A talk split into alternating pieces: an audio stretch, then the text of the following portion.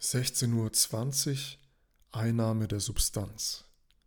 17 Uhr beginnender Schwindel, Angstgefühl, Sehstörungen, Lähmungen, Lachreiz. Mit Fahrrad nach Hause.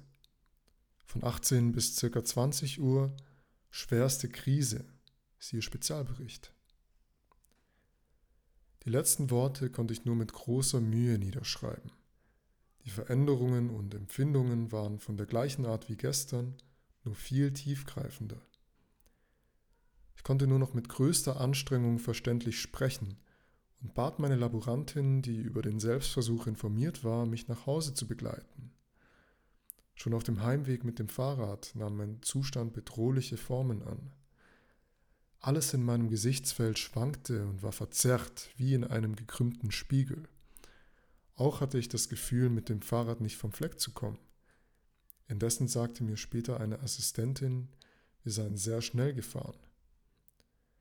Zu Hause angelangt wurden Schwindel und Ohnmachtsgefühl zeitweise so stark, dass ich mich nicht mehr aufrecht halten konnte und mich auf ein Sofa hinlegen musste. Meine Umgebung hatte sich nun in beängstigender Weise verwandelt.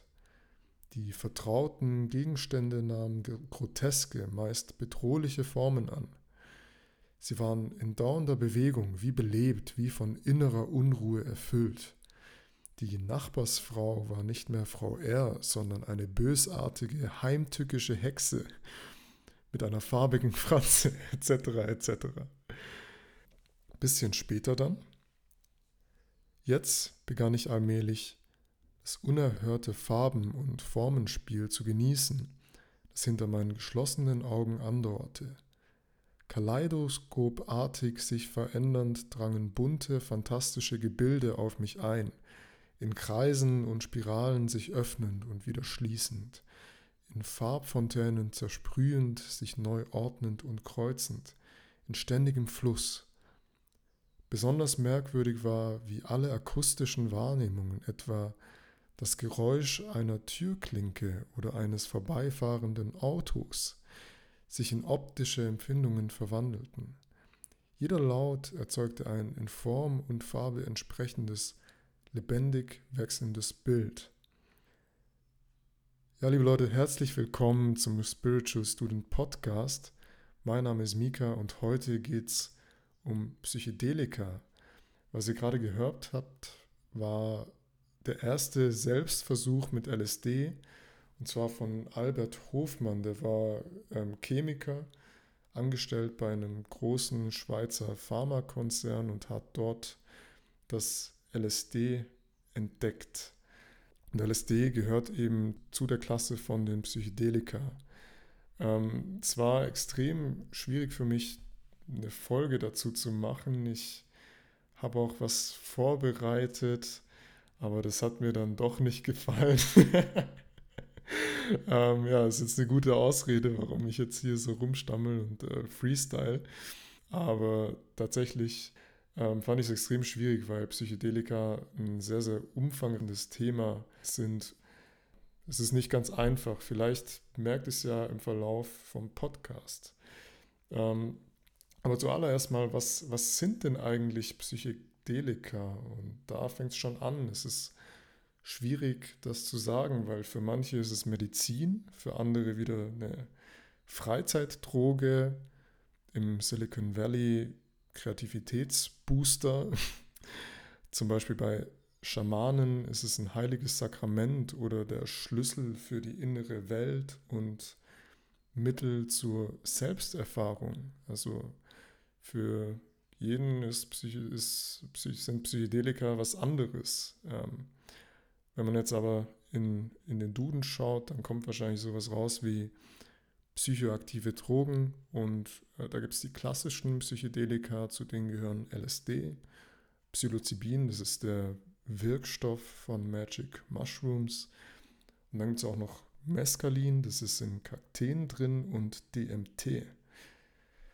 Ähm, ja, wie kann man noch darauf schauen, äh, wenn man sich die Bedeutung von dem Wort Psychedelika anschaut? Ähm, es kommt aus dem Griechischen, glaube ich. Und zwar besteht es aus Psyche, was sowas wie Seele heißt, und Delos. Delos heißt offenbar. Also man könnte auch sagen, Psychedelika sind Drogen oder Substanzen, die die Seele offenbaren. Äh, ja, das waren jetzt wieder relativ viele verschiedene Definitionen sozusagen. Ähm, und ich weiß nicht, ob euch das jetzt weiterbringt. Ähm, ich konnte es auch nicht ganz festnageln oder könnte es immer noch nicht in einem Satz sagen, was Psychedelika sind. Aber vielleicht, ähm, ja, gelingt es mir ja im Verlauf von dem Podcast einen besseren Eindruck zu vermitteln. Was wahrscheinlich die meisten interessieren wird, sind die Effekte von Psychedelika. Und auch hier ist es schwierig zu verallgemeinern, weil es gibt unterschiedliche Arten von Psychedelika, also gerade eben diese vier Klassiker, die ich gerade genannt habe. Und äh, die wirken alle auch nochmal ein bisschen unterschiedlich. Und ich kann jetzt leider auch nicht irgendwie einen Erfahrungsbericht liefern, weil ich noch nie eine größere Dosis Psychedelika eingenommen habe. Ähm, wenn man jetzt aber auf die Gemeinsamkeiten schaut, konnte ich rauslesen, dass, ähm, dass es bei allen Psychedelika zu einem veränderten Bewusstseinszustand kommen kann. Ähm, und zwar verändern sich häufig die Sinne. Albert Hofmann, von dem ihr das Zitat gerade gehört habt, hat gesagt, dass die Tore zur Wahrnehmung geöffnet werden. Das heißt, Farben und Formen verändern sich oder intensivieren sich ähm, oder verzerren sich, genauso wie Klänge.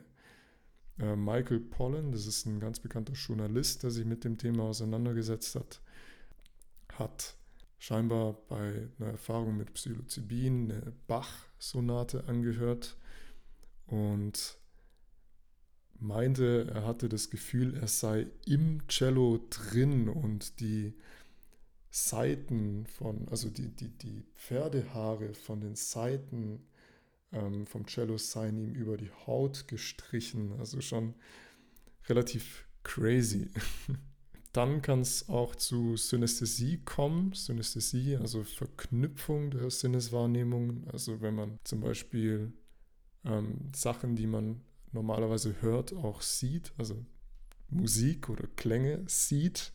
Und dann gibt es noch Halluzination, das ist die bekannteste Wirkung von einem Psychedelika, würde ich jetzt sagen, oder das stellen sich wahrscheinlich die meisten drunter vor. Also man sieht und hört Sachen, die eigentlich gar nicht existieren. Bei diesen Halluzinationen kann es auch zu spirituellen Erlebnissen kommen. Also ähm, viele berichten von einer starken Verbundenheit mit anderen Menschen und der Welt und äh, von einem erhöhten Verständnis davon, wie die Welt überhaupt funktioniert und warum die Dinge so sind, wie sie sind. Das krasseste Phänomen finde ich den Ego-Tod. Also, dass man praktisch sich selbst wie vergisst und spürt, dass man ein Teil von was Größerem ist. Ähm, ja, das hört sich schon recht krass an, finde ich, oder äh, echt spannend und ich glaube, vieles davon kann man mit Worten auch nicht so richtig beschreiben. Ähm, deswegen würde ich ganz gerne mal weitergehen und zwar, warum ist es relevant? Warum ist es wichtig? Ja, dazu muss ich sagen, es gibt gerade extrem viel Forschung dazu. Also es gibt einen sehr, sehr starken Trend in die Richtung von Psychedelika in den letzten zehn Jahren. Und ja, es wird sehr, sehr viel Potenzial gesehen in der Wissenschaft. Die Johns Hopkins Universität, die ja gerade auch viel in den Medien war wegen Corona, und das Imperial College in London haben sogar ein eigenes Forschungsinstitut für Psychedelika-Forschung. Und ja, Wissenschaft will ja eigentlich immer Probleme lösen. Und die Probleme in dem Fall sind Krankheiten besonders Stimmungskrankheiten oder affektive Störungen wie Depressionen und Angststörungen. Ähm, das Problem an sich ist, dass die Medikamente, die es dafür gibt, also Antidepressiva, ähm, noch sehr, sehr ausbaufähig sind, um es glimpflich auszudrücken. Zum einen wegen Nebenwirkungen, wegen Suchtpotenzial oder vielleicht ist auch der Effekt einfach nicht stark genug. Ähm, ja, und deswegen wird da gerade so fleißig damit geforscht. Eine Studie, die ich gelesen habe, fand ich recht interessant und zwar wieder von der Johns Hopkins Universität, die die Effekte von Psilocybin auf Depressionen erforscht hat. 24 Leute haben teilgenommen, die waren im Durchschnitt 39 Jahre alt und seit über zwei Jahren klinisch depressiv.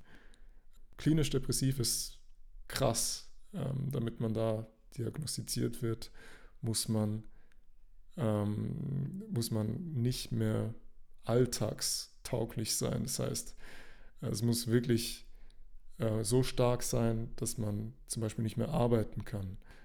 Die Dinge, die man im Alltag eigentlich macht und die Dinge, die eigentlich selbstverständlich sind, gehen nicht mehr. Und äh, das muss auch so sein, damit man da überhaupt für so eine Studie zugelassen, sind, äh, zugelassen wird. Ähm, 13 von den 24 Teilnehmern waren in der Behandlungsgruppe, äh, 11 in der Placebo-Gruppe. Äh, die, die 11, die nicht drangekommen sind, kamen dann nach acht Wochen Verzögerung auch dran. Ähm, es wurden zwei Dosen Psilocybin im Abstand von zwei Wochen verteilt, also eine Dosis, dann wartet man zwei Wochen, dann die nächste Dosis. Und äh, das Ganze hat so ausgesehen, dass die Teilnehmer ins Labor eingeladen wurden. Die haben dann eine Augenbinde ähm, aufgesetzt gekriegt, sich Kopfhörer drauf getan, Musik an und eine Woche später gaben 67 Prozent von den Teilnehmern dann eine Linderung von mehr als 50 Prozent an, also eine, Symptom, äh, eine, eine, Linderung der Symptome von mehr als 50 Prozent. Und äh, vier Wochen später haben sogar 71 Prozent, mehr als 50 Prozent Linderung der Symptome angegeben. Das heißt, es war kein kurzfristiger Effekt, der dann halt nach ja, zwei Wochen wieder weg war, sondern im Gegenteil, der ist über vier Wochen eigentlich konstant geblieben. Und 54 Prozent von den Teilnehmern waren nach vier Wochen dann per Definition auch nicht mehr klinisch depressiv. Das heißt, die hätten dann gar nicht mehr an der Studie teilnehmen dürfen. Also das ist schon krass. Alan Davis, der war beteiligter Forscher und ist äh, Assistenzprofessor für Psychiatrie und Verhaltenswissenschaften an der Johns Hopkins. Der hat gesagt, dass die Effekte so krass waren, dass die ungefähr viermal größer waren als bei klinischen Versuchen mit mehr konservativen, traditionellen Antidepressiva weil viele von diesen traditionellen ähm, Behandlungsmethoden Wochen oder sogar Monate dauern, bis die überhaupt funktionieren und eben auch weniger erfreuliche Effekte haben, sage ich mal, könnte das wirklich das Feld aufmischen.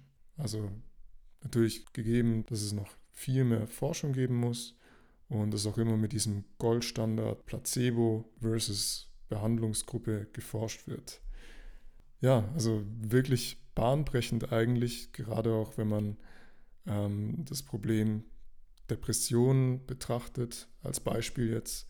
Ähm, es gibt natürlich auch noch viele andere ähm, affektive Störungen, aber jetzt gerade die Depression ist eine der Top 3 Ursachen für Arbeitsunfähigkeit und Ursache Nummer 1 für Suizid.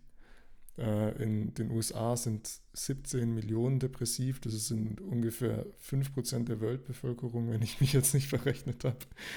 Ähm, also ist schon krass, ist schon eine Hausnummer auf jeden Fall.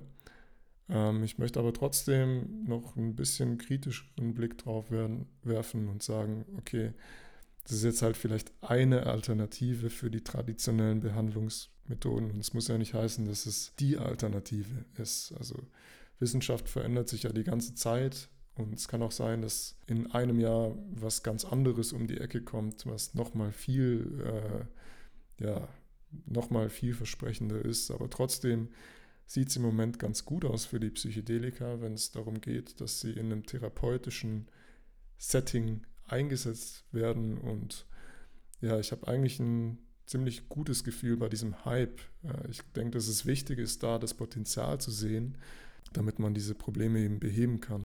Ähm, ja, aber das ist ja, das betrifft ja jetzt nicht jeden. Drum habe ich mich auch so ein bisschen gefragt, ja, was passiert denn, wenn gesunde Psychedelika nehmen? Und ein Satz, den ich witzigerweise immer wieder gehört habe, ist, also ich empfehle niemandem Psychedelika zu nehmen, aber äh, unser Mentor im Studium hat zum Beispiel gesagt, aber es hat mir schon sehr geholfen, mich selbst besser kennenzulernen. Auch die Leute, die die Vorträge halten und die forschen, sagen in ihren ähm, Vorträgen immer wieder, ja, wir empfehlen es nicht, aber das Potenzial ist schon da. Und man merkt dann eben schon, dass die Leute schon sehr angefressen sind, auch wenn natürlich versucht wird, so objektiv wie möglich zu bleiben. Ähm, genau, aber jetzt bin ich ein bisschen abgeschweift. Ähm, was ist, wenn gesunde Psychedelika nehmen? Ich denke, gesunde nehmen Psychedelika, oder was heißt gesund? Ja, ist auch schon wieder so eine Definitionsfrage. Ich hoffe, ihr wisst, was ich meine.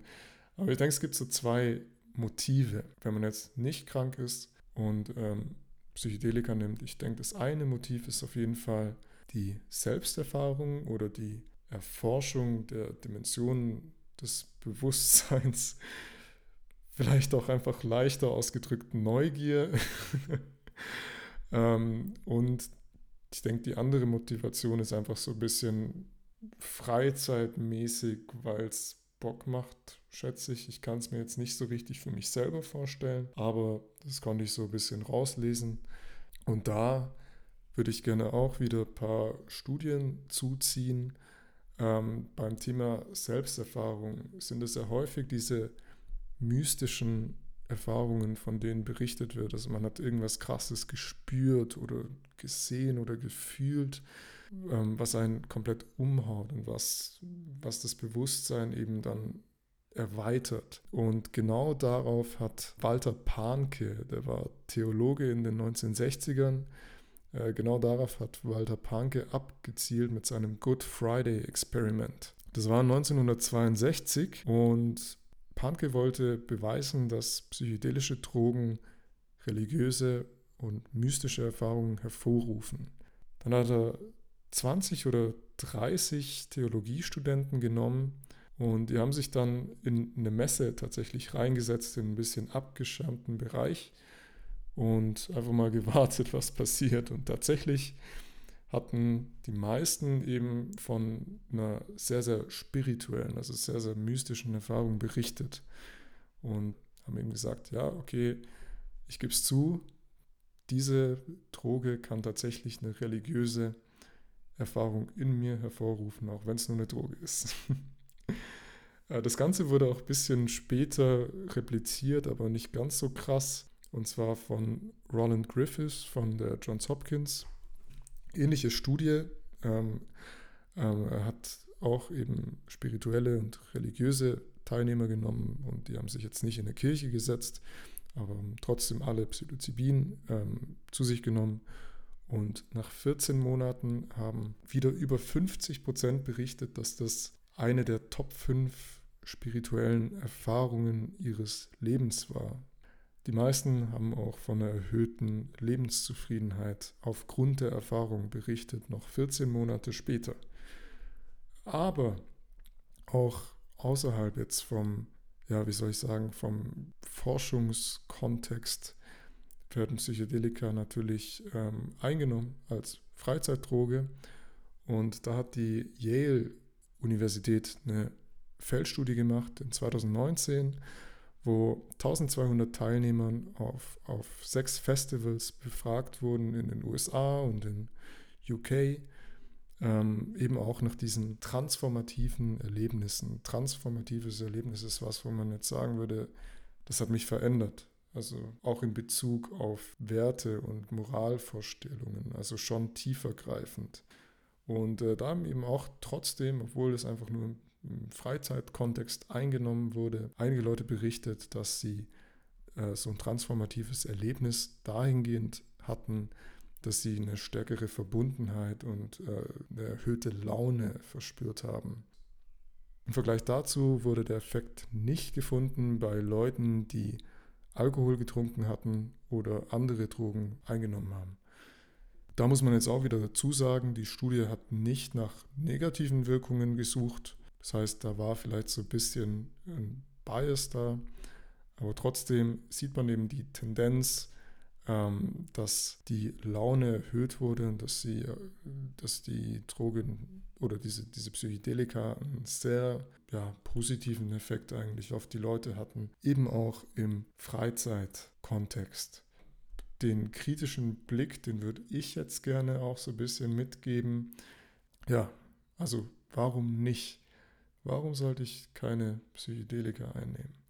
Ich glaube, da gibt es so zwei Komponenten davon, die das beeinflussen. Ich denke, zum einen ist es auf jeden Fall das Risiko, aber zum anderen ist es auch das Stigma. Ähm, also mir selber die Frage gestellt habe, warum soll, würde ich es vielleicht nicht einnehmen, ähm, ist der erste Gedanke gewesen, ja, Nebenwirkungen und weißt du überhaupt, was da drin ist, was nehme ich da zu mir? Hm. Und ich habe das immer noch und ich denke, das ist ein Stück weit auch einfach gesunder Menschenverstand, nicht einfach irgendwas zu sich zu nehmen, wo man nicht so wirklich weiß, was dann passiert und äh, ja, auf was man sich da einlässt. Aber ich glaube, zum anderen ist es auch ein bisschen das Stigma, was das halt verursacht. Das Stigma von Psychedelika als Drogen. Das Wort Drogen ist ja irgendwie ein bisschen negativ belastet. Ich habe das Gefühl, vor allem in Deutschland. Und ich habe auch das Gefühl, dass da Alkohol, Tabak und Koffein einfach nicht dazugehören. ich glaube, wir bleiben einfach raus. Es sind keine Drogen. Da gibt es ja diesen Spruch, Alkohol ist keine Droge. Und äh, das finde ich so ein bisschen schade. Ich finde es schon krass, dass äh, Alkohol teilweise, also dass Werbung gemacht werden darf und Alkohol und Tabak massivst kommerzialisiert werden, ähm, obwohl sie eigentlich auch auch nicht ganz ohne sind. Ähm, aber trotzdem scheint dann der Genuss vor der Gesundheit zu stehen. Naja.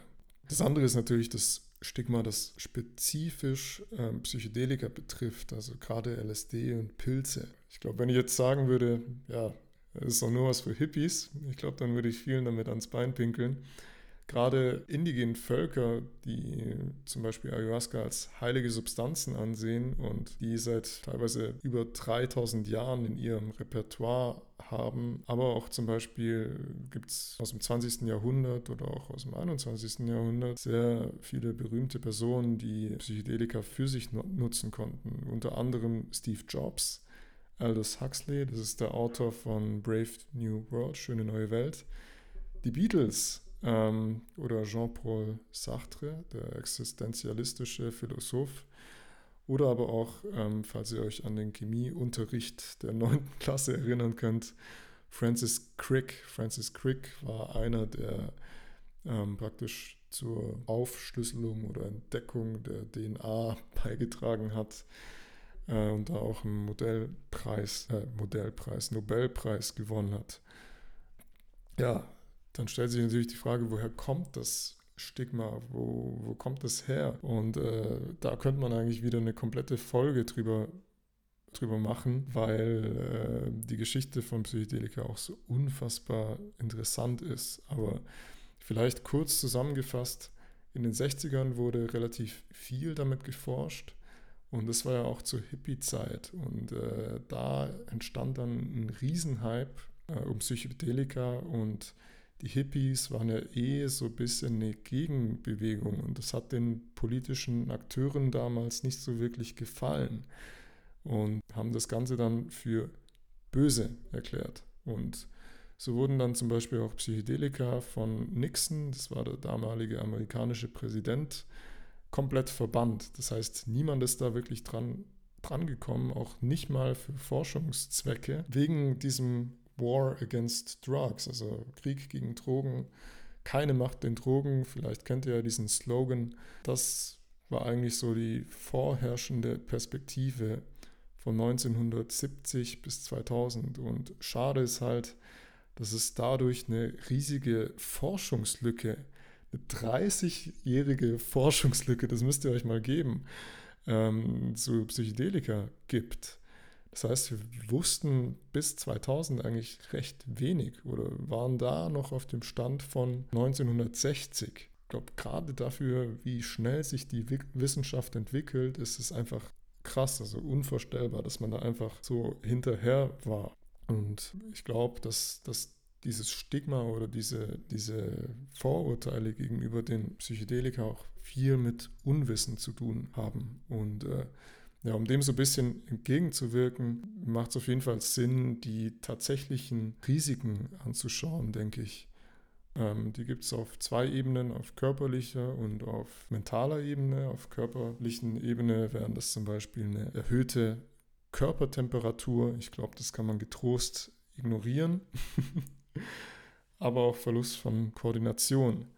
Ich denke, relevanter ist hier auf jeden Fall die mentale Ebene, weil hier kommen dann so Sachen wie ein bisschen verzerrte Gedanken, aber auch Angst, Panik und äh, Paranoia. Und ich glaube, dass man das auf jeden Fall, ja, dass man das auf jeden Fall ernst nehmen sollte. Diese Gefühle oder diese Zustände, Angst, Paranoia und Panik, hängen ja meistens mit einem schlechten Trip zusammen. Also, dass man Halluzinationen hat, die man nicht richtig verarbeiten hat oder die, die einem halt sehr viel Angst einjagen. Und äh, da will ich nur noch dazu sagen, dass ein schlechter Trip ja eigentlich auch als Teil von einem selbst betrachtet werden kann. Also viele Wissenschaftler sind sich einig, dass ein schlechter Trip eigentlich ein Trauma ist, das man für sich nutzen und auch integrieren kann in sein sonstiges Leben und dass man dadurch sich selber auch wieder besser kennenlernt, auch wenn es keine schöne Erfahrung ist. Ja, um das Ganze so ein bisschen zu relativieren, würde ich gerne auf ähm, den Vergleich mit anderen Drogen eingehen. Ich habe hier eine Statistik von den UK, wo 20 verschiedene Drogen miteinander verglichen werden und äh, verschiedene Parameter, also verschiedene Risiken werden auf jeden Fall aufgelistet. Das sind zum Beispiel Todesrisiko oder Abhängigkeitsrisiko, Verlust von Beziehungen, Verletzung, Kriminalität, Schaden der Umwelt, ähm, Familienkonflikte, ökonomischer Schaden oder auch Schaden in der Gemeinschaft äh, und noch viele mehr. Und was ich sagen will, ist, auf Platz 1 ist Alkohol, mit Abstand den meisten Schaden, sehr, sehr viele Verletzungen, sehr hohe ökonomische Kosten und sogar ein kleines Todesrisiko, also schon heftig. Dann kommen Heroin und, und Kokain. Auf Platz 6 ist dann Tabak. Auf Platz 8 ist Cannabis und dann irgendwann auf Platz 18 kommt dann LSD und auf Platz 20 sind dann Magic Mushrooms. Mescalin und Ayahuasca, äh, Ayahuasca bzw. DMT sind gar nicht drin. Das heißt, es gibt zwar schon diese Risiken, also gerade diese psychischen Risiken, die ich gerade erwähnt habe, aber die sind nicht so hoch. Dazu muss man noch sagen, dass es keine Gefahr zur Abhängigkeit gibt und auch keine Entzugserscheinungen. Umweltrisiken sind auch da, aber auch sehr gering. Also, dass man sich auf LSD nicht unbedingt aufs Fahrrad setzen sollte, ist, glaube ich, auch den meisten klar. Und äh, was ich leider schade finde, dass es da nicht mit drin ist, ist die Infrastruktur. Also wo kommt das Zeug her und ist da auch wirklich das drin, was ich nehmen will? Gerade bei LSD. Das, das finde ich so ein bisschen schade und das finde ich auch wichtig. Psychedelika sind für jeden was anderes. Und so wie es aussieht, hängt es auch sehr von einem selbst ab. Das wurde schon ein bisschen erforscht, aber da muss noch viel, viel mehr Forschung stattfinden, weil dann könnte man ja vielleicht selber den Trip beeinflussen. Robin Carhart Harris, der ist äh, Psychedelika-Forscher am Imperial College London, hat ähm, praktisch so Schritte entwickelt, wie man selbst die Erfahrung beeinflussen kann, wenn man sie denn machen will. Und der erste Schritt dazu ist Vorbereitung, sich praktisch zu bilden, sich Wissen anzueignen über die Risiken, Vorteile, Argumente dafür, Argumente dagegen, was man erwartet, ähm, welche Intentionen man hat. Man kann auch ein bisschen äh, meditieren, um sich vorzubereiten oder Atemübungen machen, also Vorbereitung. Als zweites wäre dann die Art von Psychedelika, also welchen Psychedelic nehme ich. Und da ist es halt wichtig, auch eben zu wissen, auf was man sich dann einlässt und welche verschiedenen Arten welche Effekte haben können. Als drittes wäre da die Dosis, also zu wissen, wie viel man ungefähr einnimmt und wie viel von dem Wirkstoff eine gute Dosis für einen ist und auch wie man das Ganze einnimmt. Also ob man das jetzt intravenös einnimmt, ich hoffe mal nicht. oder halt oral oder ob man es inhaliert. Ähm, ja. Dann als nächstes kommen zwei interessante Punkte und zwar Set und Setting. Set ist so, bezieht sich so ein bisschen auf das Innere, auf das Mindset oder auf den mentalen Zustand, wenn man die Droge einnimmt und die Intention praktisch. Und Setting bezieht sich auf das Umfeld. Also nehme ich das jetzt irgendwo in einer Großraumdisco ein oder nehme ich das ruhig bei mir zu Hause ein oder ja, wo. Und das muss auf jeden Fall auch passen. Und das letzte ist dann die Integration von der Erfahrung. Also dass man da unterstützt wird, vielleicht sich auch Unterstützung holt, ähm, sich mit jemandem darüber austauscht und dann versucht, die positiven Erfahrungen ähm, in sein Leben einzubringen oder vielleicht auch die negativen Erfahrungen zu verarbeiten, zu prozessieren und die dann auch zu positiven Erfahrungen zu machen. Ja, ich glaube, viel mehr äh, will ich dazu gar nicht sagen zu dem Thema. Ich kann mir gut vorstellen, dass ich noch ein paar, paar Folgen drüber mache was ich mit der Folge jetzt erzielen wollte, ist vielleicht ein bisschen Neugier und Offenheit. Also, dass man das Thema wenigstens mal auf dem Schirm hat. Und ja, falls in Zukunft mal was kommt über Therapie mit Psychedelika oder über Microdosing, darauf setzen die meisten Firmen. Ähm, das ist, wenn man eine kleine Dosis LSD oder Magic Mushrooms einnimmt und dann eine Kreativitätssteigerung haben soll. Also falls ihr irgendwann mal was davon hört, dass ihr dann schon mal Bescheid wisst oder denkt, ach, da habe ich doch mal was davon gehört. Ich weiß nicht mehr genau was, aber ich habe mal was davon gehört. Ähm, ja, und äh, sonst, was will ich noch sagen? Also ich denke, das sind eben Erfahrungen, die man mit Worten nicht beschreiben kann. Und das sagen auch ganz, ganz viele, die berichten. Und ich bin jetzt an dem Punkt, dass ich denke, okay, es gibt zwei Perspektiven oder zwei Fragen. Die erste Frage ist, glaube ich, die wichtigste Frage und die ist, was sagt die Wissenschaft? Und die zweite Frage ist aber, was sage ich selbst? Und äh, ich denke, es gibt für diese Fragen unterschiedliche Arten zu forschen. Es gibt die Forschung in der Wissenschaft mit Clinical Trials. Ähm, was die Wissenschaft sagt, kann man in Papers nachlesen, aber dann gibt es eben auch noch das, was wir selber erfahren und, und dass jeder Mensch in seiner Erforschung von der Welt was anderes wahrnimmt, das ist auch wissenschaftlich bewiesen. Deswegen äh, glaube ich, dass man da gar nicht so viel sagen kann, ohne das selber auszuprobieren. Ich spiele mit dem Gedanke und werde auch auf jeden Fall einen Erfahrungsbericht abliefern. Genau, aber ansonsten für heute habe ich da gar nicht mehr dazu zu sagen. Ich bedanke mich fürs Zuhören. Ich bedanke mich auch ähm, für die E-Mail äh, von Almut, falls du das hörst. Ich habe mich sehr gefreut. Ähm, ja, ich denke, die meisten, die den Podcast hören, kennen mich wahrscheinlich auch. Also gebt mir gerne Feedback, schreibt mir. Die E-Mail funktioniert leider nicht. die ist irgendwie kaputt. Aber schreibt mir gerne auf WhatsApp oder so. Oder ja, ähm, irgendwie, wie ihr mich kontaktieren könnt.